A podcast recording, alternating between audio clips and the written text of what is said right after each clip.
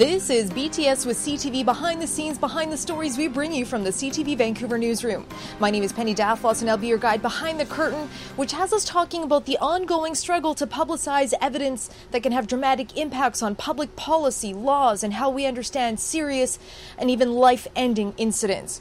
I want to start with our managing editor, Ethan Faber. Thanks for coming back on the pod. Happy to be here. Ethan, set the stage for us because I think a lot of people think that we get routine access to exhibits, uh, whether it's video or images or the things that can make a difference in a courtroom at a coroner's inquest. People I think, take for granted the fact that it's on TV or in their local newspaper, but the reality is it can be quite challenging for us to get access to this material, which is quite important. Yeah, video and pictures from court proceedings or coroners' inquests um, are often uh, key to telling a story, and a lot of the journalism we do behind the scenes involves trying to get access to that material, uh, and it's very, very complicated. You know, I always say that we don't have a bias bias as journalists. Um, but in fact, we actually do have a couple of biases, and one of them, you know, the more nobly described bias that we have is for the truth. But the other one um, that becomes one that we're putting into practice when we're trying to get access to this type of uh, exhibit, like a video or an important uh, piece of uh, evidence from a trial, is the public's right to know what's happening in the community. And so when we're talking about public uh, court proceedings or inquests, we believe that we actually can cross the line into advocating uh, for the public's right to access, and we can actually take on a role. Sometimes it's an adversarial role uh, with institutions uh, and other interested parties that don't want us to get that access. So, you know, they say we, they say we have no bias and that we're always neutral. That's not always the case. Sometimes we actually fight uh, to get access to this material because it's so important. Sometimes we believe to telling a story. And I think the fam- most famous local example has to be the Dziekanski video because the RCMP was giving us a narrative at the time, and there was no way to say what did or didn't happen until that video came out. And it was one of the most compelling things, and it completely changed our discussion that we were having around that very sad case that has had widespread implications as a result of a single piece of video that was what 30 seconds long? Everybody remembers robert Dziekanski uh, and his death at the vancouver airport uh, when he was tasered repeatedly by the rcmp everybody remembers the video. What people might not remember but we did cover it was the fight for the video uh, which went on for uh, many days before the video was ever played. And the reason there was a fight uh, was because, in that case, as is often the case, the RCMP fought against the public's right to know what happened. Sorry, but that's exactly what they did. They seized the video, which was shot by a gentleman at the airport on his personal camera. They seized it as evidence. And according to uh, the man, the witness who shot the video, he was told he would get his camera and his video back uh, once they'd copied it. They didn't give it back. They told them they needed it indefinitely. And I don't know if people remember this, but the person who shot the video of Robert Dziekanski dying had to go to court. He had to hire a lawyer and he had to sue the RCMP to give him back his camera. And he won. And when that happened, uh, he then shared it with the media, and we put it on the news. And well, I guess history uh, tells us what happened next, which was we learned that everything we'd been told by the authorities about what happened was false. There was not a crowded airport. He um, was not threatening other passengers. Um, they said they couldn't pepper spray him because there was a, a plane that had just uh, disembarked hundreds and hundreds of people, and so they had no choice but to use the, the, the taser. None of that was true. And we could only find that out uh, by seeing the video of it happening. But again, it put us in a role of, of an adversarial role with an, with an institution, law enforcement, as we advocated for the public's right to access. And so that was a that was a classic example, and one that probably a lot of people remember. But that sort of challenge is something we face day in and day out um, as we try to tell stories, and people who may be uncomfortable with those stories being told uh, oppose us in our efforts to try to get these pieces of video and these pictures onto the air or onto our website.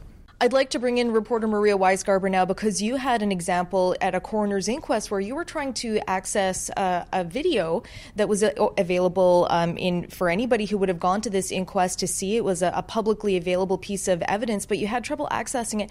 Explain uh, the nature of this case, Maria, and, and how you had trouble getting this video. Yes, this is a coroner's inquest uh, into the death of a man named William Ryan Fisher. And he was someone who was convicted uh, in connection with an assault committed during the Stanley Cup riot in 2011, along with another man.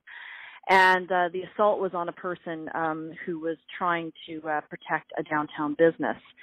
So he was sentenced in 2016 to three years in jail. And uh, at the time of that sentencing, uh, we had spoken to uh, a family member of his who indicated that um, he had, in the time since the riot, tried to turn his life around. He'd become religious. Uh, he was intent on just serving his sentence and, and moving on with his life.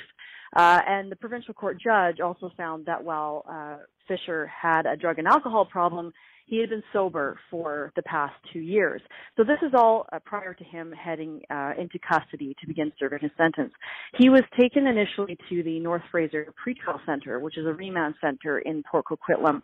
It's a high security remand center for men, um, which is a place where when people are uh, in custody when they're waiting to go to trial if they weren't granted bail that's somewhere where they might be and in his case he had just been sentenced to a three year sentence, which would have required time in a federal institution. Uh, so I, I can only imagine that this was just uh, maybe a bit of a stopgap before he was transferred somewhere else. But we'll, we'll, we'll never know now uh, because what ended up happening was within a few days of being at North Fraser pretrial, he went into medical distress, uh, was taken to Royal Columbian Hospital in Westminster, where he ultimately died. Uh, so this inquest was into his death because it was an in custody death in a provincial uh, correctional institution. Um, so I headed into this inquest, and I, I wasn't incredibly familiar with the original story, although I looked it up and read up as much as I could. And on the very first day of that inquest, uh, there were a couple things that stood out. Um, we heard from uh, correctional officers uh, who had been involved with him during his short stay at North Fraser, and we also watched a video.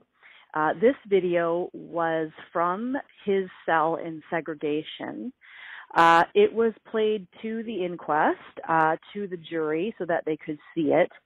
And um, basically, it showed some of the moments uh, that he went through in that cell during the portion of time he was in medical distress.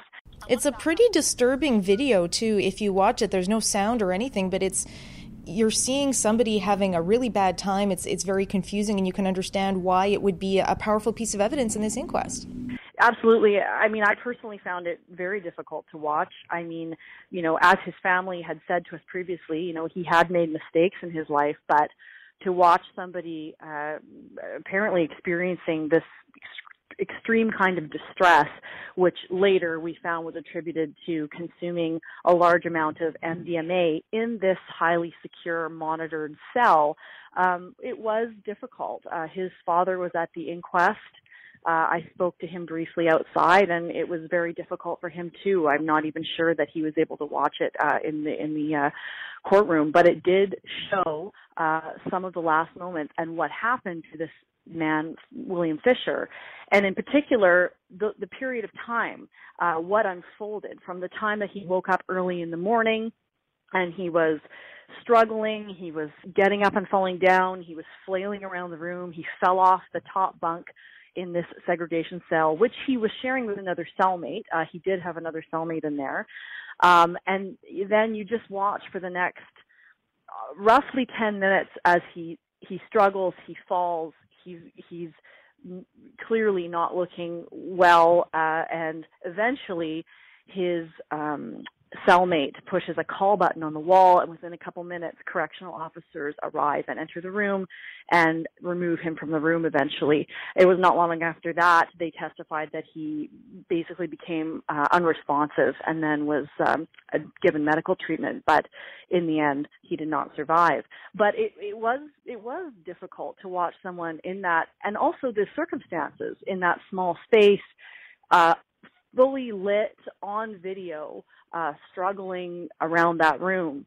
And uh, it, w- it was a difficult thing to watch unfold, but clearly, yes, a key piece of evidence for the coroner's jury to consider. And in the end, three of their recommendations had to do with improving monitoring of segregation cells, uh, adding more staff, bigger screens, um, finding a way to make sure that they're monitored 24 hours a day. Um, those were three of the recommendations. So clearly that, that, that, to me, that all relates to that video.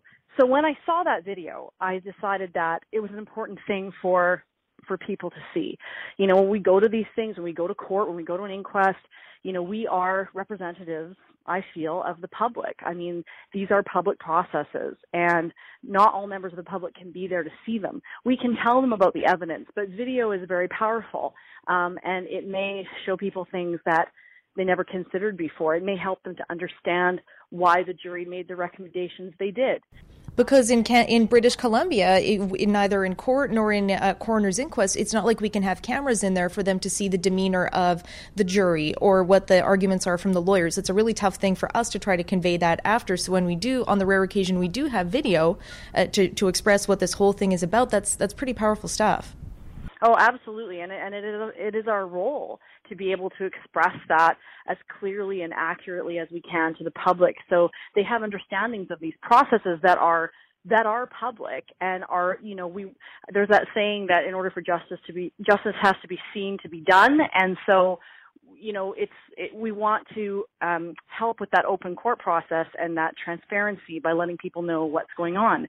So one of the rights we have is if there is something that's shown publicly in in a courtroom or in this case in an inquest, we are able to make an application for it to be released so that we can incorporate it into a story to help further that understanding of that process. So that's what I did in this case. Uh, that very first day, I made an application um, to access that exhibit. It was formally entered as an exhibit. And uh, the process from that point on, um, I had never actually made an application at a coroner's inquest before, although I've done it in court. Uh, and it's always a little bit different, the experience. You never quite know how it's going to unfold because in the end, it is up to the discretion of the judge or coroner as to what will end up happening. Um, but in this case, uh, it did take a, a, a few days um, to to end up getting the video. And the timing was not ideal because the inquest was over by the time you had access to it, and it sounds like that was by design, uh, based on them trying to keep you from getting the video. Well, I when I made that application, uh, it was a few days before.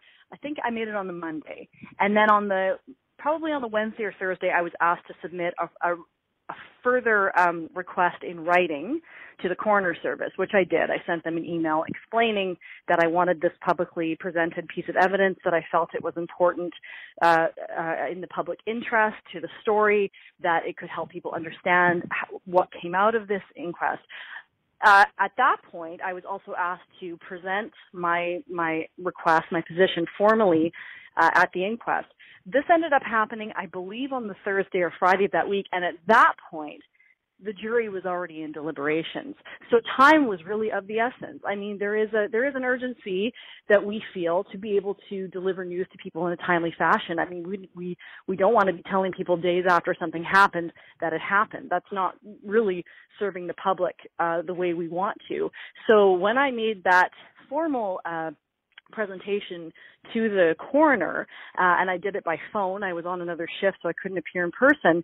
Uh, I, I expressed that timeliness was of the essence as well. It was not just about having access to this publicly presented piece of evidence. It was that we needed it uh, in order to be able to tell the story of whatever the jury perhaps would end up deciding, what cause of death would be, what the recommendations potentially would be, that that would help us. Uh, the coroner seemed to understand that, but what we ended up running into was the uh, Counsel for Corrections, which um, uh, was represented there at the inquest and was able to ask questions of the witnesses, decided to ask for an adjournment of a week, saying that um, they were not in favor of the release of the video uh, and they needed time to gather information to explain their position properly as to why they had concerns about it being released. And at the time, they only said something uh, vague about uh, security reasons, safety and security reasons.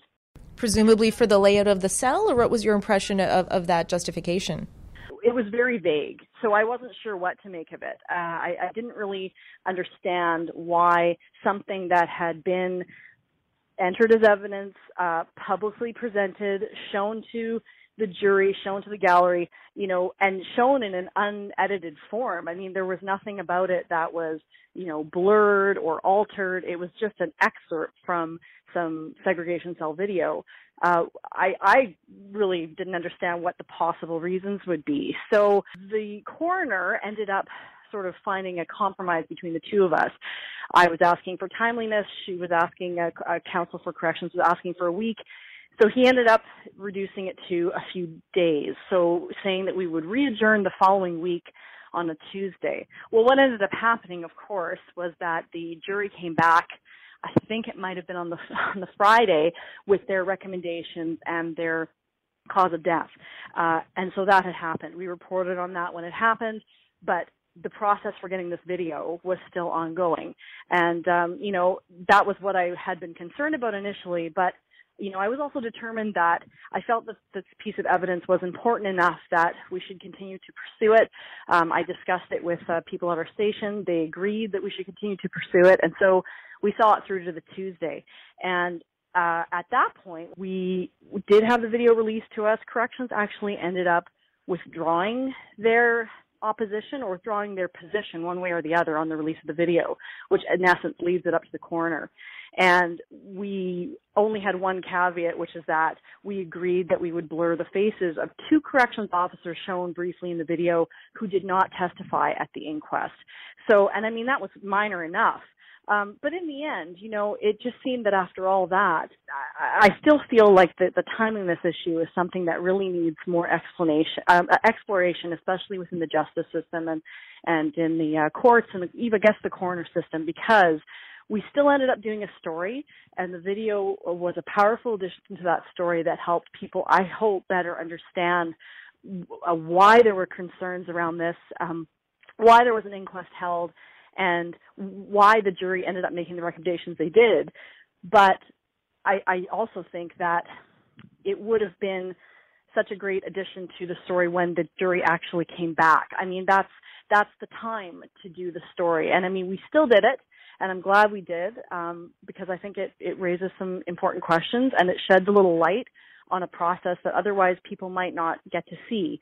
Well, and it certainly had less of an impact. I mean, your story explaining the the findings of this coroner's inquest was great, but it would have had, I think, a lot more impact on the public had it been hand in glove with that video because people, there's so much news happening every day, and for people to be able to absorb and connect with the story, I think it is important for us to try to have as many elements as possible, especially in a case that someone was able to access that quantity of drugs while in custody. That to me is one of the most alarming aspects of this case, and that still hasn't really been answered despite this inquest. This is our publicly funded provincial corrections institution. This is a highly secure, um, uh, video monitored segregation cell. And so when you think about all of that, the fact that someone was able to not only go into medical distress for a period of time in that cell, uh, or for at least 10 minutes or so without initial intervention, that they could also have consumed a large enough amount of drugs to cause that kind of distress in that same cell. You know certainly there are there are some questions there. It raises some obvious questions. How did this happen? Um, how could they possibly look at ways of preventing something like this from happening again? Which is what a coroner's inquest uh, often sets out to do. They, they, they don't look to assign blame. Um, they they just are a fact finding process, and they can make recommendations um, for things that they think should be you know changed or improved in in, in the spirit of prevention. And in the end, unfortunately, uh, corrections also did not agree to an interview for the story that we ultimately did. Uh, we requested word from corrections, from the public safety minister, and from the union representing corrections officers, and none of them decided to speak to us about this story. Although we did get a lengthy statement from corrections, which uh, indicated that they've installed body scanners now at North Fraser and I think four other facilities, and they're coming to six other facilities by the end of this year. And um, that they're also doing a review of segregation, uh, ongoing review. I don't think it was sparked necessarily by this case, among other things. Have publicly presented evidence that uh, is so powerful and gives you a window into something that you wouldn't ordinarily see, and something that was important enough in this case for the jury to see, for them to, you know, consider this case properly. You know, I, I, I, I guess I can't speak to how how critical something that would be to marry that along with the information from the inquest. And we did do it ultimately, but again, uh, it was a few days later than I would have hoped coming back to Ethan now, the, the video of this man uh, in his uh, final moments in this uh, jail cell it's really sad to see. It raises a lot of questions. How did he access the drugs in this case? And I think that you can only really connect with that video when you actually see it. It's it's it's disturbing and compelling at the same time. Yeah, and video like that is frequently controversial and our viewers sometimes do write and they'll write me and they'll say why do you have to show it? Whether it's animal abuse uh, or somebody in prison not receiving medical care when they obviously need it they'll say why do you need to show us this video? Isn't that sensationalism? Isn't it exploitive? Isn't it gratuitous? And i will answer um, truthfully no, that's not why we're showing it. It's because the images are essential to explaining what happened. A picture tell a picture's worth a thousand words, right? Well, if we just wrote a story about this fellow in his in his jail cell writhing around in full view of a camera that's supposed to be being monitored and receiving no help for 10 minutes and not until his his fellow inmate presses a button to call for help if we just explain that I don't think it would have the important impact as showing it. And we see time and time again that it's not until these images are shown that change happens because an emotional reaction can sometimes spur authorities to taking action. You have to humanize a story sometimes. And again, it, it, it can sometimes make us look like we're being gratuitous or we're exploiting something tragic. And that really is not our intention. We're trying to humanize something that may not resonate with people unless they actually see it. You need to see those 10 minutes tick away, and you need to see how obvious it is that this person is in distress. You can't just say they were obviously in distress with the same impact as actually showing him smashing into the bunk uh, twice walking into walls, his arms flailing around. And at that point, you have to say, well, if there was somebody monitoring that television screen and that camera, how could they not have wondered what was going on? How could that not have caught their attention? The only explanation or explanations would be, in my opinion, nobody was watching or nobody was paying attention or somebody wasn't properly trained. And that's possibly why the corrections officials fought very hard against Maria uh, when we applied to get that video released. Why else would they fight against it? It makes people look bad. But that's our job is when people screw up in our institutions, uh, we need to put that on the news because that's the only way things are going to get better. And I think the flip side to the argument that we're sensationalizing is other people are going to say by not showing that video and trying to let the public know the reality that we're whitewashing and that we're sanitizing and that we're protecting people who may or may not have been doing their jobs properly. So I think it's, you know, my inclination is always let's show people what's going on so that they know and that we can't look like you know we're trying to hide the truth or something. I, I, think it's important that we do shine a light on that. The canadian association of broadcasters has something called a violence code and i encourage people to google it. And you can read about um, some of the standards that we set as journalists for these types of situations. And the violence code says specifically that we shall not sanitize the reality of the human condition that we will, and now I'm paraphrasing, report the news even when images might be uncomfortable and content might be disturbing. We do not want to sanitize. We want to report the truth as clearly as we possibly can and then let the public decide um, whether or not change is necessary. And that's how a democracy works. That's that's the role of the media in a democracy is to shine a light into dark corners, to expose when things go wrong that aren't supposed to go wrong. People aren't supposed to die in prison when it takes them 10 minutes to go into respiratory or cardiac arrest in front of what is supposed to be a camera that is being monitored. That's just not supposed to happen.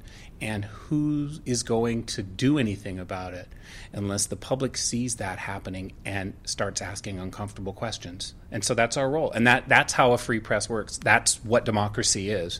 And that's why I think our jobs are so important. And part of our job now is fighting increasingly more and more layers of people trying to keep us from getting not just this information, but other information as well. Increasingly, we're getting emailed statements as opposed to being ac- able to access ministers or decision makers. And so, I guess my question to you, just to wrap this up, is what direction do you see us going in, and how hard is this fight going to get, considering how hard it already is, and how every day it feels like another institution is making it harder for us to get information, not just, we're not not talking compelling video, but even information. How, where, where do you see this going? I'm worried. I'm very worried. Pew Research in the United States says that communications professionals, public relations people, spin doctors now outnumber journalists five to one. Uh, I'm pretty sure the numbers are similar here in Canada. We are outnumbered. We're outgunned. It costs money to fight things in court when we try to get access to exhibits. We have to hire lawyers. That eats up a budget quickly. Think about um, what you've heard about budgets shrinking in the media as advertising revenue goes down.